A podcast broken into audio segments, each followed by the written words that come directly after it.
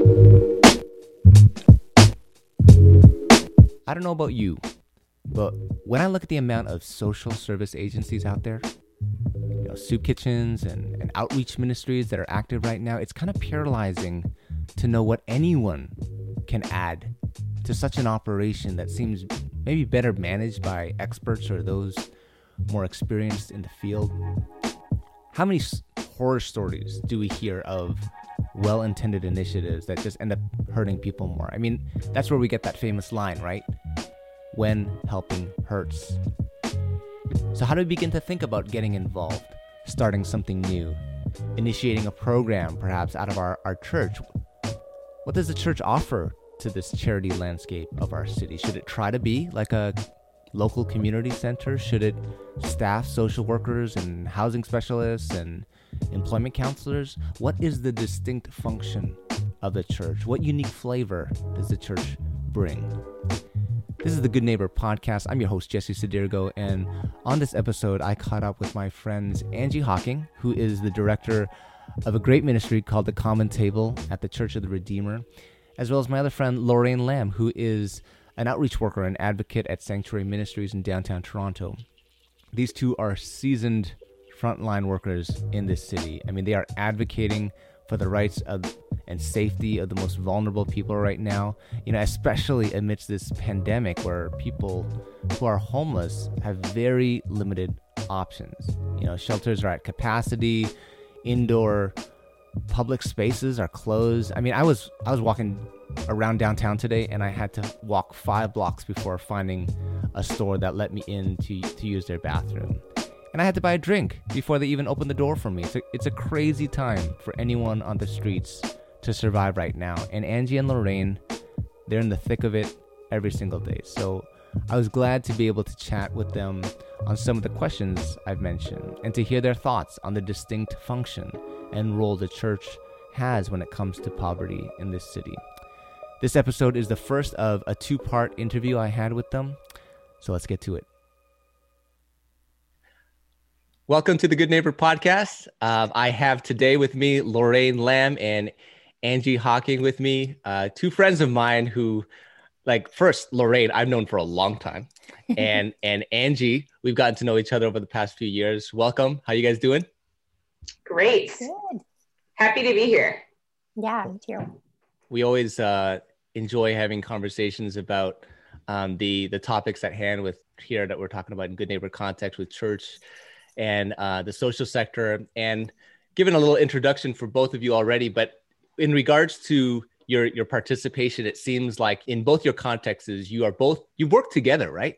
In in, yeah. in the Church of the Redeemer. So I do find that genuine relationship, friendships, and relationships among uh, you know people who are working in the field mm. makes really a lot of difference when you are engaging, particularly in such hard a hard type of frontline work.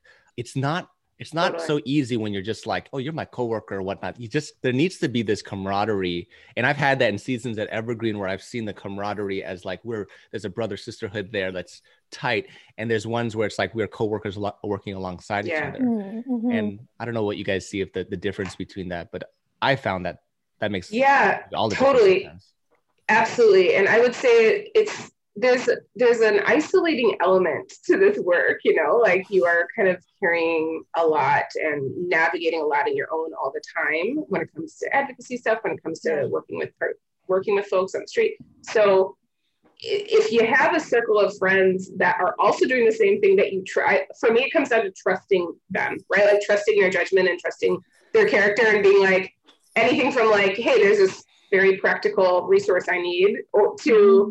I need to vent about this or to uh, I need to talk through, you know, confidentially, of course, through like this thing with this person. And and like so yeah, I think that's just how these like genuine friendships are created in this mm-hmm. circle because we we find the people that we trust and we um and we cling to each other, you know, and then we just keep working together. Mm-hmm. Um so yeah. Well, you know, on that note, what we want to talk about today and where I want to get to is really thinking through the church's role when it comes to the engagement between church and poverty and their role in connection to you know the social sector and mm. um, government agencies and how that intersection happens. Because oftentimes churches can feel a little bit intimidated to know how to get into that scene when they've mm. perhaps been out of it for a while. And and both of you guys, I would say, know already is that like what we have as the social sector right now came out of a lot of the church work that was done. You know, the YMCA or the the Salvation Armies or like the Yonge Street Missions. That's you know Christian agencies who are actually really forefronting uh, a lot of what was happening there. But as you can see, like as as the century has gone by, like those those the role that the church has played is now taken a little bit of a, a secondary place. We've kind of step back and allow you know the social sector and government programs to take a more of a, a prominent role you know in facilitating and managing the delivery of, of services. And and so when you think about that shift in that landscape right and and and the church's role how do you think the church should like evolve um, knowing that this is happening? You know should it take its cues from the government? You know say like okay you're leading now um, we'll just take your cues and you tell us what to do and we'll go from there. Should they align themselves with the social sector incorporating you know those very social work practices professional practices the the best practices you could say. Um, should we take those and put it into the church ministry. Um, because i'm i'm really curious about what is that distinction that should be made between the church and the social the social sector when it comes to engaging issues of poverty. And i think you both would probably have a lot to say about that. So curious your thoughts on that I I think growing up in a in a church context, I think a lot of the principles of supporting community were just very much like second nature. Like I think as people who grow up in the faith context, that's just something we know is was something that we should do. Mm-hmm. But when I started leaving the more conventional church background, I realized that like churches often don't actually really know what the issues are. You know, um, I think we talk like, okay, we need to serve the poor, but oftentimes I think churches don't really know who the poor are, even in their local context. Mm-hmm. They don't know why people are homeless, for instance. They don't know policies behind, you know, what's causing a lot of things. And I think the lack of knowledge, and I would say the the lack of pursuit of that knowledge has made it so that the church's support is sometimes not very helpful and sometimes actually pretty irrelevant. Mm-hmm. Um, and so I think that's what I see a big gap sometimes in the church's desire to do stuff, but because they don't really know what's going on, and sometimes it feels like they're just so out of touch with what's happening in the community that like their helping is actually really not helpful at all. Mm-hmm. And I think the really neat thing though about like the church setting is that we have freedom and flexibility though to engage with people in a way that a lot of social service sectors can't because of you know professional boundaries and, and all of that stuff. And so sometimes that's actually quite restricting. So i think the church has a lot of space and freedom and flexibility to be able to do a lot of things that conventional sector organizations can't do mm-hmm. but it needs to be rooted in some kind of you know understanding of the deeper issues at hand that's, yeah that's my thought. what you just said there is because even though there is a narrative of the church um, being involved in a way, and I talked about this in a, another podcast with Rick, the the church has created these arm's length mission mm-hmm. organizations to do it to do it for them and left right. the church to do like the discipleship and the worship type of mm-hmm. stuff right mm-hmm. and as a mm-hmm. result of that it's like it's kind of severed its relationship with the streets in a lot of ways and then like to expect it to come back into the fold without like they've been out of the scene for a while, right? And and then trying to get back in is kind of a, a, difficult type of thing. And just to point out, sanctuary would would articulate itself as a church first, if I'm not mistaken. Is that right? Yeah, we would definitely articulate ourselves as a church first, as a community first. Um, but I would say, like, if we're using sort of programming language, all the programs that we've created were created because the people who hung out together said, let's eat together. So we're like, oh, yeah, okay, well, let's create community meals. Mm. You hmm. know, um, we started art programs because people were hanging out and they were like, let's do art together. And so it was like, that makes sense. Let's do an art program together rather than, hey, let's create a program and then advertise it and try to get people to come, which yeah. I think is the conventional church setup. And then mm. that focus becomes let's try to get more program participants and meanwhile, yes. again, these programs might not actually even meet the need of the community. And then there's another like disconnect there, right? Mm-hmm. Mm-hmm. And like Angie, yours is a church that in a way set up a if i'm not mistaken set up a outreach program is that right like that it's it's different a little bit like uh, the church oh for sure yeah yeah and yeah we have so many so many similar kind of ethos and value for sure with sanctuary but then also we're very different so um, i'm coming from church of the redeemer who about i mean at this point it's probably 26 27 years ago decided um, and as the story goes it was our office administrator at the time who said people are coming to the door and they're hungry and mm. like we don't like we need to do something, right? So um, she started making sandwiches at home and bringing them in. That's how it um, started. That's that's, that's how it started. Yeah, I, I know. That. And uh, and then a few, of course, women, right? awesome women um, said uh, said we're going to help her out because this is a lot, you know, for her to do on top of everything else. And they just started feeding people. So like, and it was a response to the need that was literally knocking at the door every day. Um, so that's kind of like how how things started long ago, um, which is such a I, I love that story because it's so it's so like you know like there's a need and we're not going to just like call you know call a phone number and see where we can send people. We're going to try to respond to at least a little part of the need that we're seeing. Um, and then also though throughout the the years of course we've kind of asked a, asked a lot of questions, and we are still always asking these questions around like, what does it look like to do things, you know, from a charity framework as opposed to something a bit more uh, communal and community development centered and things like that. So that's been a big part of you know my focus of work in the last nine years, and that's I mean, and that's where like I think uh, Sanctuary and us like share a lot of the same approaches and and the beliefs. But I will say that there is a different like perhaps a different entry point for us. Like as much as I'd like to say, oh, everything you know comes from like our folks saying that they need something. At this point, yes, but there was a point in the like in the past.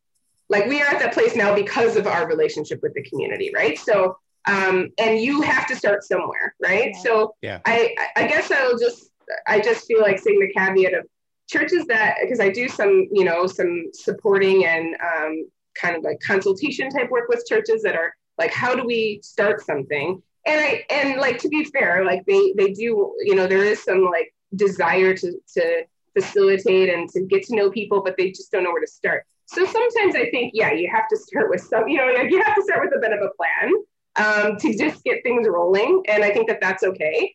Um, but once you have, you know, once there's something, then absolutely, like if you're not tuning into the folks that are coming and accessing, if it's quote services or if they're coming for a space to keep warm or whatever it is, then you aren't you aren't uh, responding to the real needs, right? But if you are, but if you create that space and then and then you start to say, okay, now these are people, whether it be three, four people, it doesn't matter, right? But like then then you start to ask those questions and bring folks into the planning, and I think that that's what's really key, and that's this that's the kind of organic shift we've we've gone through, right? Of like. Mm-hmm starting as a very charity approach thing because it was like, hey, people need food. And and then kind of shifting over the years of like, okay, we're doing this, we've got this amazing rapport with the community now. What does it look like for us to really involve the community in what we're doing, right? Yeah. and really and make sure that we're responding to the actual needs as opposed to just feeling really good about giving out food all the time, right? So yeah, I'm actually really struck by how like, but like you guys started the food program because literally the need was food. Like it wasn't like, you yes. know, the church ladies sat around and was like, what could we do? And they came up with something out of the blue. It was that the need was right there. So they responded to that need, which I think sometimes is the disconnect that I see in churches who want to engage um, in like in work in the community is that like the need is very clear maybe in their community that hey, there's a lot of refugee families here, but the church is like, no, I really want to support like homelessness downtown. And it's like, but the need in your neighborhood is not that, right? And I, mm-hmm. I think, yeah, so I think what strikes me about the office administrator is that like, you know, it was literally like she responded to something that she saw yeah, and then absolutely. it just kind of blew up into this really cool thing. Yeah, because if if the if the ministry going like doing sandwich runs downtown is the the mode in which okay our outreach ministry and our church is doing this then it it tends to be i find like um it's not part of the rhythm of the church to do that to go right. all the way yeah. there and it could be that's fine like that, that could be a part of it but the life of the church is in a different mm-hmm. location right and sometimes there's churches that are very transient as well but you know when you think about that because um, I, I when people look at sanctuary or church of the redeemer you know say in the in the in the anglican churches around there might look at church of the redeemer in a certain way like oh they're they're the ones who are doing the mercy ministry like wow. Or sanctuary is like um is this one off you know they, they just have a heart for that you know that's their heart that's their passion for it. But like for the normal church you know we can't expect to do that right? I mean do you do you think of it as uh, how do you think other churches should you know view themselves? Or how do you view yourself? Do you think of like no we're a church for the poor in this kind of way? Or is it is it just part of the theology that has come out and it should be a part of other churches um, thoughts? Like because i find that whole niche idea of a niche church that is for outreach sometimes problematic uh, in helping people not helping people actually think about how they can get involved you know? Yeah i would totally agree with that. I uh, i think i personally really like to push back on the whole idea of like well they have a heart for the poor mm-hmm. because for me it's if you are a christ follower why isn't your heart for the poor, right? Like I think sometimes people talk about like, okay, the church can't be too involved in social justice. But meanwhile, like Jesus was revolutionary because he usurped the systems of power of his day. Like, so even if you are not someone who believes that Jesus is the Lord, you can still say that he was pretty revolutionary in the things that he did. And so I really struggle with the narrative that, like, okay, some churches just have a heart for the poor because if you look at Jesus's teachings, like his heart was for the poor. If you really believe in partnering with Jesus in his mission and in kingdom come and all that stuff, like, then why isn't your heart for for the poor? Right. Like I, I think separating that is actually quite unhelpful. And I think it does a lot of disservice to even Christians themselves who are trying to pursue what it looks like to to mature. And yeah. Mm-hmm. And I would say too, um, you know, I think, at least in the worlds I grew up in, there might be the response, well, we're all poor in spirit. and, and then we find these really creative, I have to say, ways of turning, turning that focus it back in, right? Like back into ourselves and, and, you know, cheering on, you know, cheering on places like Sanctuary and sending in a hundred dollars a year and otherwise being like, how do we make more Bible studies for ourselves, right? And like, don't get me wrong, I think Bible studies are wonderful. And I think that, yes, we are poor in spirit. so these are true things. But like, there are people that are literally poor. and I think that that's, you know, that's a, that's a distinction that's worth saying because, uh, you know, and that's where, of course, our, our hearts are, right? Is like people with that are literally poor, literally living on the street in a first world country um, it just it, sometimes I still have these revelations like, oh my gosh, there are people literally on the street. I've done this for like 15 years, and yeah. I'm like, how am I still? It's interesting how I still have these like waves of like, wow, like this is an, a crazy world that we're living in. So, yeah. Um, so yeah, so I mean now, and and all that to say, it doesn't mean everybody's like ideal is to do exactly what we're doing. Of course, like of course not, right? Like um, you know, some some poverty in different neighborhoods are going to look like high, uh, like high-rise sub- subsidized housing, and yeah. their issues are, you know, somewhat very different than folks by us, and they're more, you know, like it's like food insecurity or it's daycare or right, like it's like there's so many things. Um, but I think like you do have to come back to the poor for sure. I, I feel like you know, like the more I do this, I'm like absolutely, and for me, like that's where the that's where God's heart is, and then and like the literal poor, you know, like literally the poor around you. Yeah. And if you are in an area that there's no literal poor, then look closely because you're probably missing it. It's probably there for sure. It's literal poor, you know. So I think you know just to just to throw that in there, I think that we sometimes can get a try to make language that gets us around these things and and it's because it's hard you know it's hard to like do that work of really getting in tune with the literal poor around us and to understand what kind of place we could play in role that we could play. So yeah, it's hard work. Yeah, it's I think it. it's it's hard and worth it. I I think like I think both Angie and I would share the same agreement here in that like doing this work is hard. And so we're trying to support the communities around us. But I think both of us stay in it because we've been so transformed by these communities that we're here yeah, to, to serve. You know, like I feel like I get so much from this community. This community has so many gifts to offer.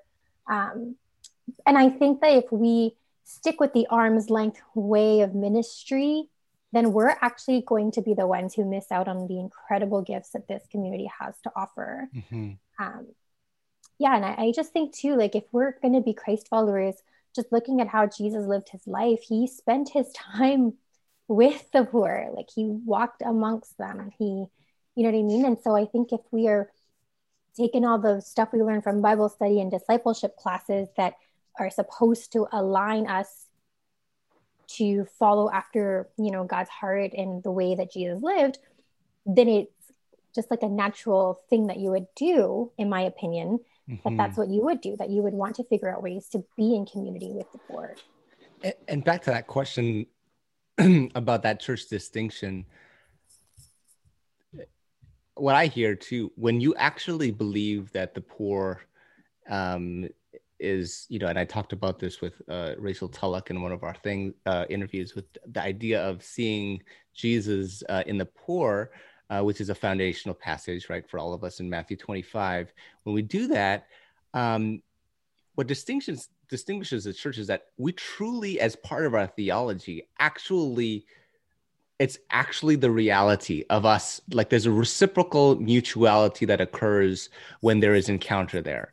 Mm-hmm. and um, and I think that you know a lot of the what I know about, say, the social sector and, and, and government agencies trying to tackle or address the issue of poverty is that it is a problem to be tackled, right? It is, and there, of course, there is problems to be tackled within that, right? But it is very much a one side coming to the others. It's it's mm-hmm. not necessarily interested in the mutuality and the learning, even though that language is cloaked in a lot of the literature um, that we see over there and dignity and compassion, but truly actually allowing people to be participants in the community and it being reciprocal is um, i'm not going to say it's mutually like in as a church church's theology but there's something there it's very much in our theology to have that back and forth truly as as a we actually see value in that, which is a hard thing to see in, in other kind of like one directional type of, um, you know,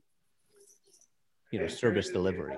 Mm-hmm. Um, I don't know if you find that found that too, uh, Angie, in your in your ministry. Do you find that that idea of what because you have a unique situation where you not only have an outreach program, the Common Table there, but you also have a church, and they the people in in the Common Table come to the the church gathering right and there's like some kind of mixing that goes on there and what that does yeah. to the theology of the congregation i'm curious how that changes that that church yeah um i think there's a few things that are going on uh, one thing that comes to mind is just our like our parish congregation, you know, quote the what internally the language we I can use sometimes is like the upstairs people, right? because we've got our, our program in the basement.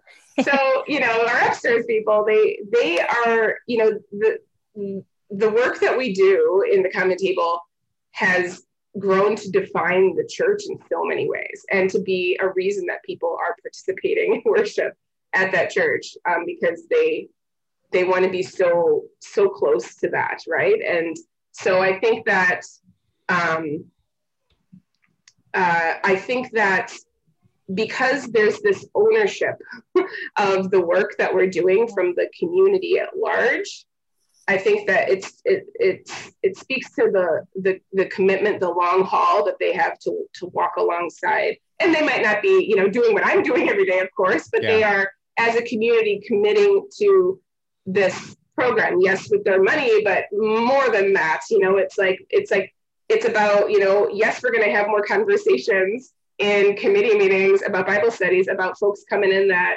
are not your you know i guess typical like what they're expecting upper middle class you know like uh, person like we're going to have more conversations around uh, intersections of folks from uh, from the street participating in programs or right vice versa, whatever. It's just gonna, it's just accepted in our community as like this is going to be something that, and it's hard. Like this isn't easy stuff, right? Mm-hmm. It's hard, yeah. but it's it's part of the cult it's become part of the culture of saying like we we accept that this is part of who we are and we want yeah. this to be part of who we are so um so i think that that's a big a big part of it and another piece of it is you know like going from like what is the what is idealized in our mind of like what this looks like yeah. and what is reality and you know one example that comes to mind is you know i think sometimes or, okay so this was a few years back and mm-hmm. uh, some folks were talking about like oh we really want to see you know and like not that they not that they weren't seeing this or whatever but like someone was just kind of brainstorming with me saying they would really love to see folks like integrated and on Sunday and all throughout the pews and like in the front row with folks and in the choir and all this stuff, right? Yeah. And then and then when I talk to folks that are there on Sunday, they're like, we don't want to sit in the front row.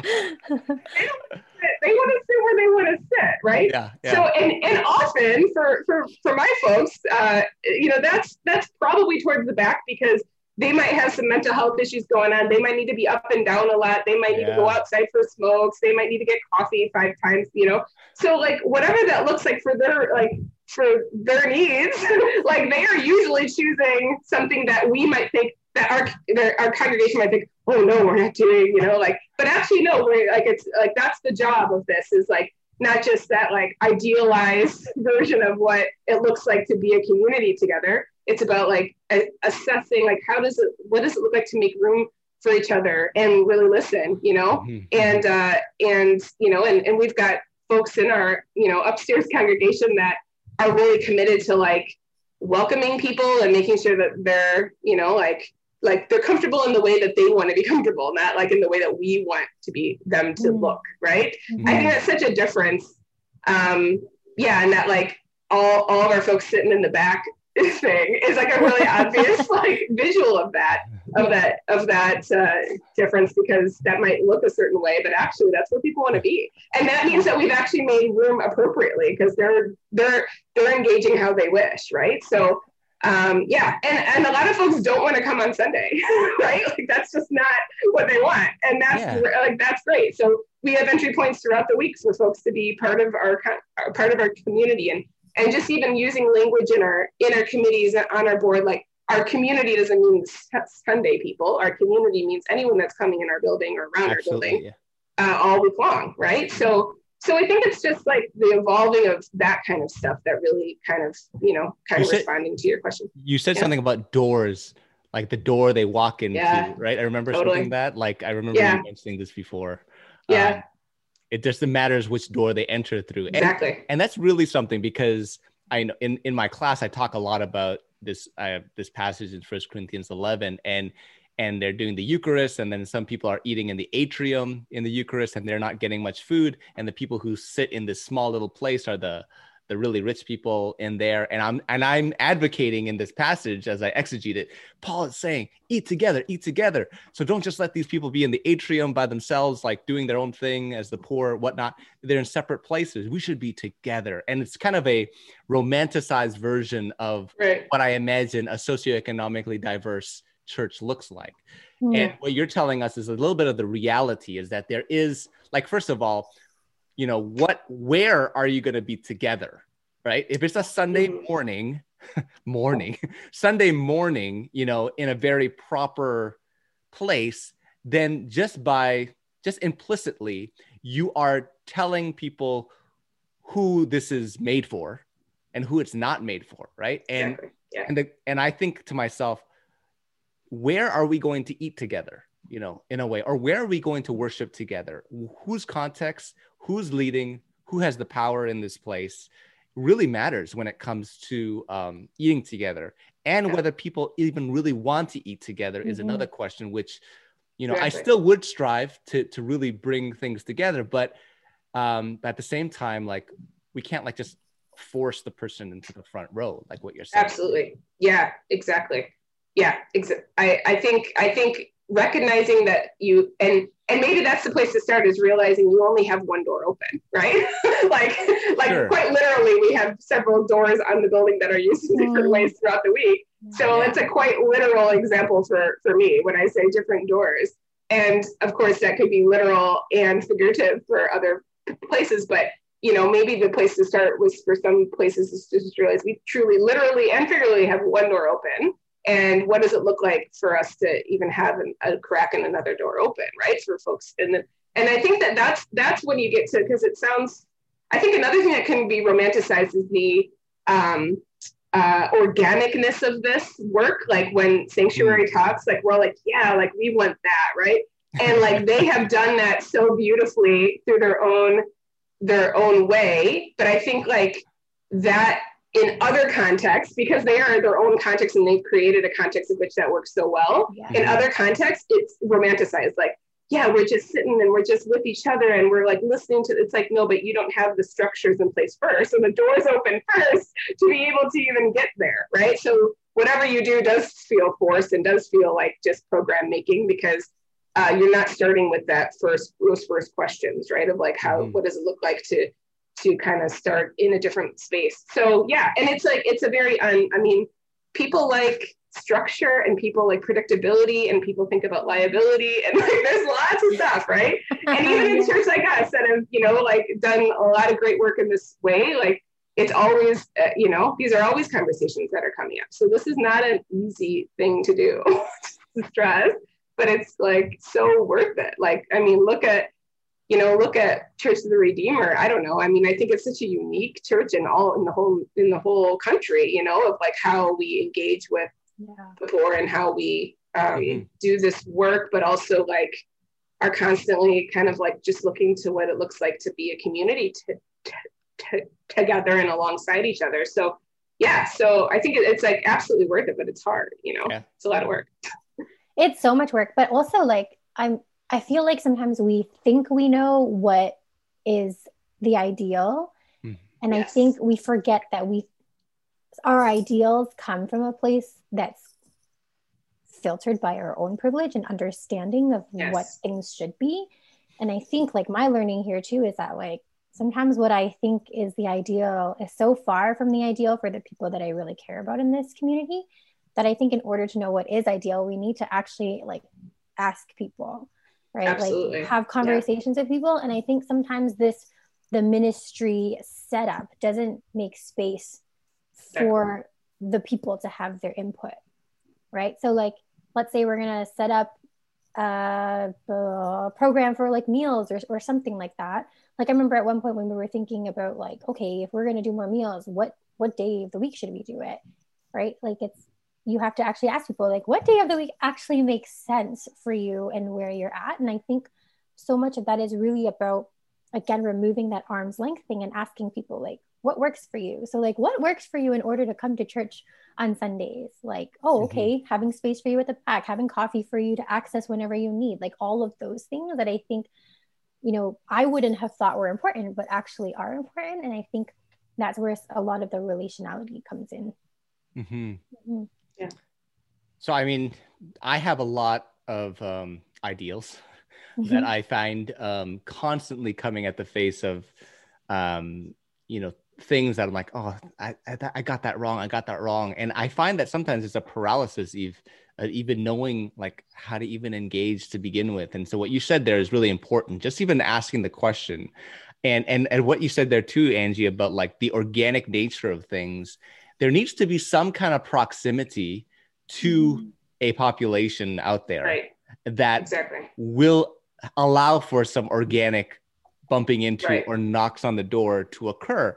And so if if your churches are like lights out, you know, windows closed because you need it good for lighting for your stage, um, if that's the way in which the church is set up, then no one's seeing anything. Like no one's seeing anything like go in or out, you know, other than people driving in. So there needs to be that proximity and and that visibility and those open doors.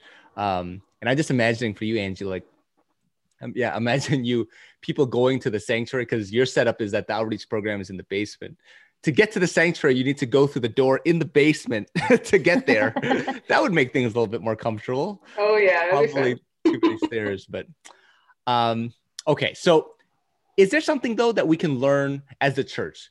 Um, is there something that we can learn from you know the secular social sector? You know, when it comes to engagement, because the thing I've been wrestling with a lot is you know because I came from a scene um, in trying to navigate a center and creating policies and procedures and best practices and trying to work this out. Like, how am I going to do this well? And I'm coming at it with, and I was trying to put my professional hat on, like, and really engage it on like a level that other organizations would would deem as respectable as well. And I was coming in strong with that. I came in a way after I ended my time there, kind of reacting against and saying, why was I so like interested in like measuring up to the social sector in a certain way? And I started going to the heart and the other way is like, no, everything should be organic. You know, everything should just be like, let's lay down all these policies and let like community build by itself. And it was kind of going back to my previous like thoughts about it when I was like in my church days, like really just this spontaneous type of view of things.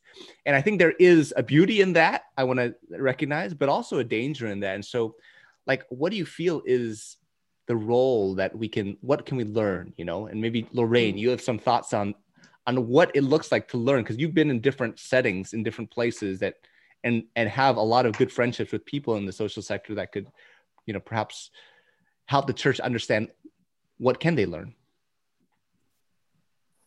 I I think the the first thing to learn is, I, speaking for myself, is that I think my default when I see a problem is I'm gonna fix it. Like I'm gonna I'm gonna do things. I'm gonna do all the things. um, and I think I've learned in this sector that actually the best thing to do sometimes is to not do anything and to actually just listen first. Sometimes I think church programs and ministries are set up as the expert. And I actually think sometimes that does more harm. And so, you know, like if if we're gonna start a new thing to deal with food insecurity, I think it's important to learn and hear from people who are already doing the work. Listen to people who are experiencing food insecurity. Like I think before we jump into doing all the things, I think it's so important to actually um, to listen to what people have to say. I think in some of my connections I've made in this sector, I've noticed actually that a lot of the outreach workers I work really closely with, um, there's always these like, I mean, they're definitely not far, like they're far from perfect, but there always are these sort of like groups like, oh, we want to hear from you. Uh, we want to hear from your experiences. Like, I think that's really valuable because I think they use these to try to actually create, hmm. um, mm. you know, programs and and whatnot to respond to those needs. So I think that's one thing that as a church, I think we can do better in, in terms of just listening. Mm-hmm. Um, yeah, I, I think we can learn too that um, conflict isn't bad. I, I think I see sometimes in my own experiences in a church, a lot of times we avoid having really hard conversations because we're not good at dealing with conflict. But what I've observed in other um, coworkers in the sector is that a lot of organizations very far from perfect and very messy, yeah. but also have space to have really hard conversations, um, and sometimes get into conflicts because they're they're all trying to figure out how to you know navigate really complicated waters.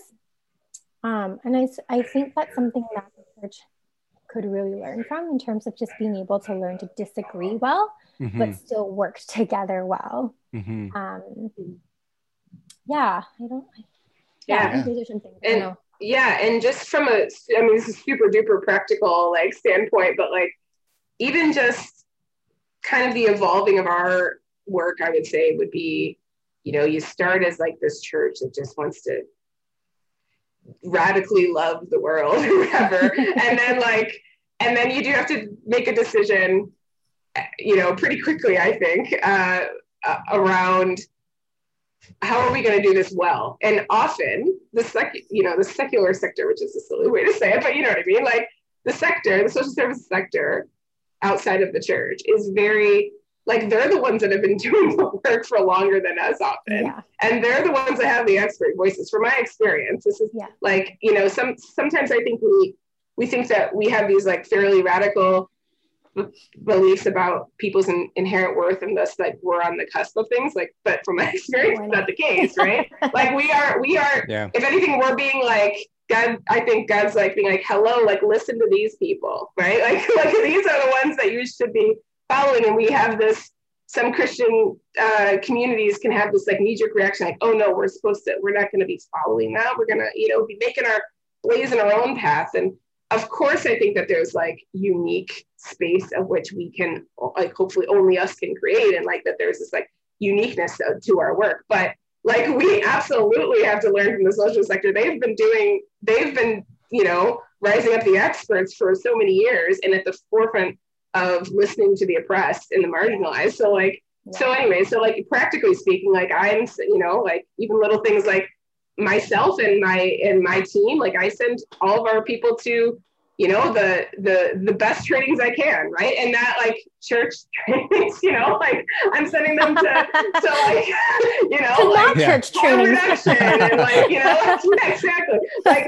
like real best practices trainings on the regular because like we have to be like like we've done a lot of work in like being respected as not only like are we a church doing this work, but like we are a respected drop-in in the city of Toronto, right?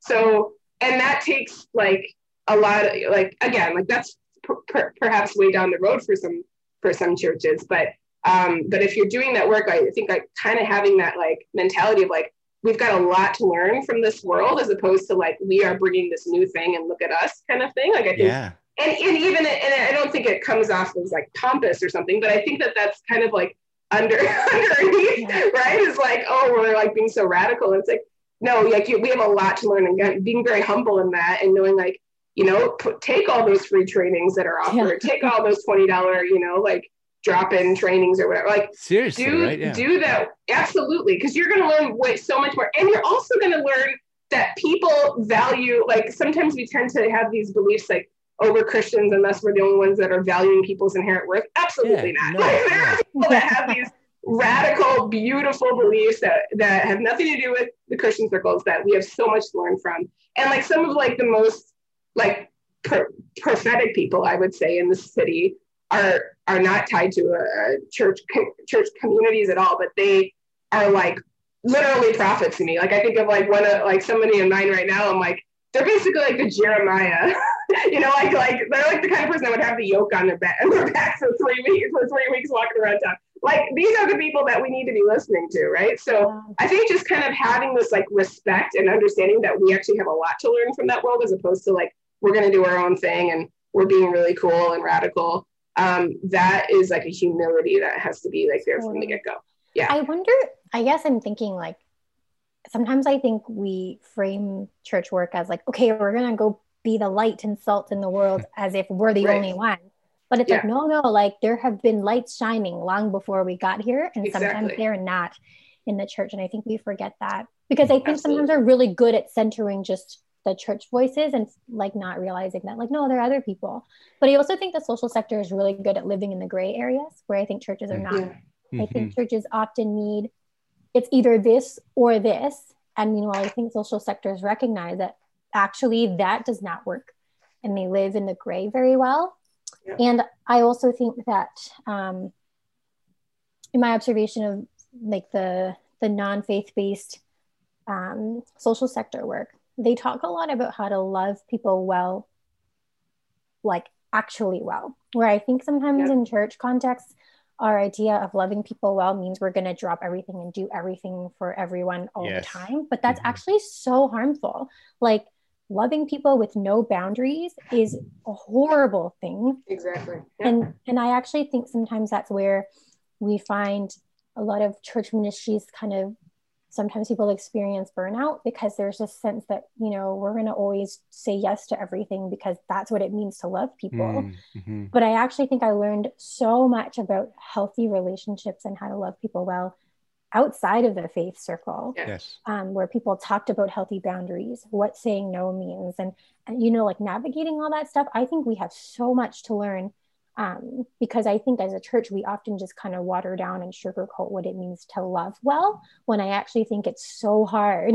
In the particulars, so, yeah, totally. and it's so gritty that we don't talk about well, but the sector does. Mm-hmm.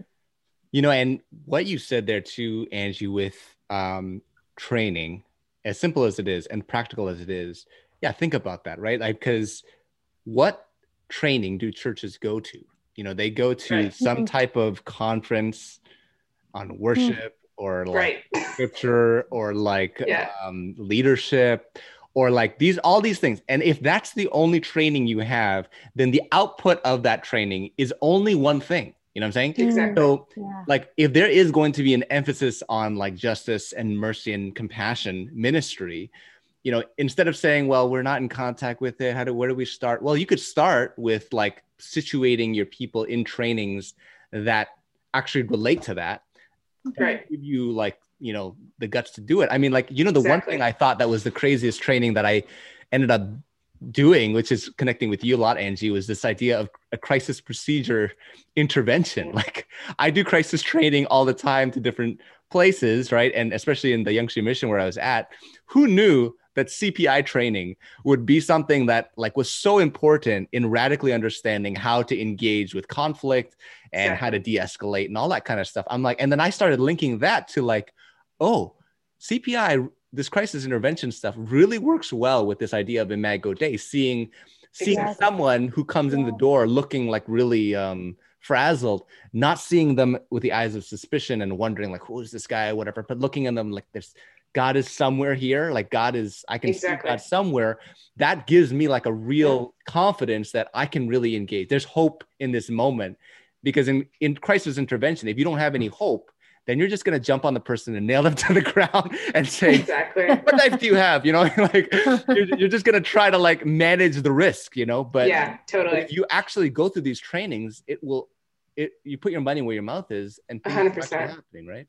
Yeah. And not only do you and I have, uh, we've worked together, but Lorraine and I also like that's when churches come to us, like come, you know, often it's, it's Anglican parishes. So they're coming to me and they're saying like, what does it look like for us to have a conversation about doing something, I'll like rally my troop, which is Lorraine and Greg and me, and we will do these trainings. And that's exactly what we focus on is de-escalation because there's a lot of fear. You know, I mean, honestly, I mean, it's not the only part of the conversation, but it's yeah. a huge piece because there's a lot of fear around engagement.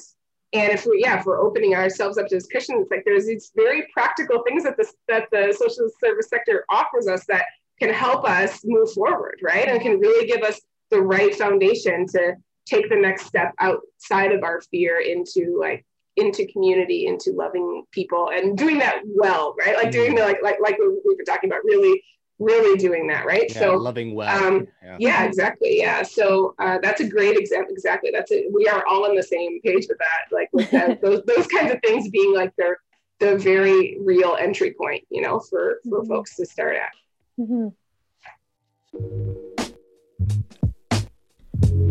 Loving well.